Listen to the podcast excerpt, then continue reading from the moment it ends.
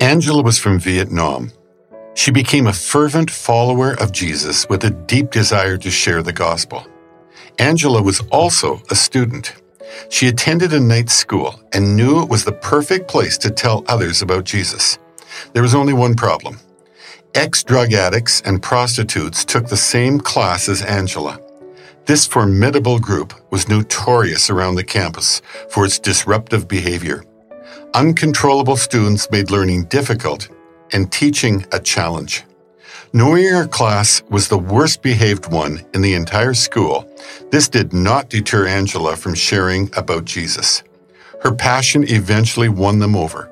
Her classmates not only listened to her, but they all accepted Christ as their Savior.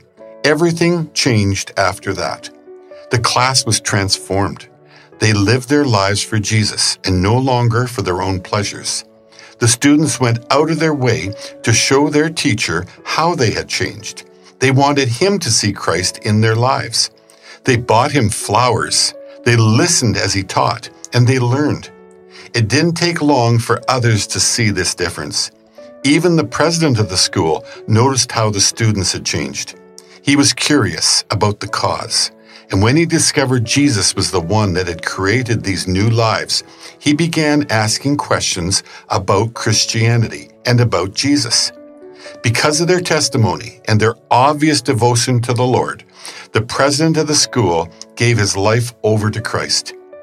Angela's faithfulness to tell others about the gospel message allowed God to do an amazing work.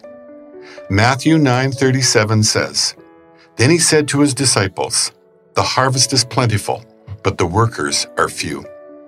Angela saw the harvest and trusted the Lord to reap the bounty of her faithfulness.